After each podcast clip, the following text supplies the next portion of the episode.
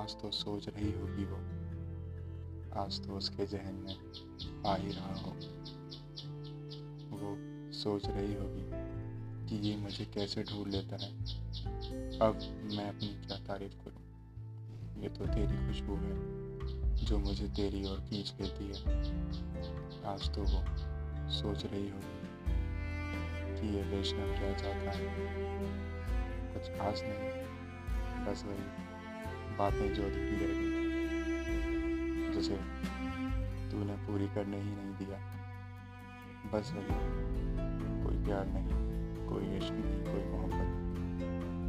बस तारीफ़ तेरी करनी है और वहाँ से चला जाना है।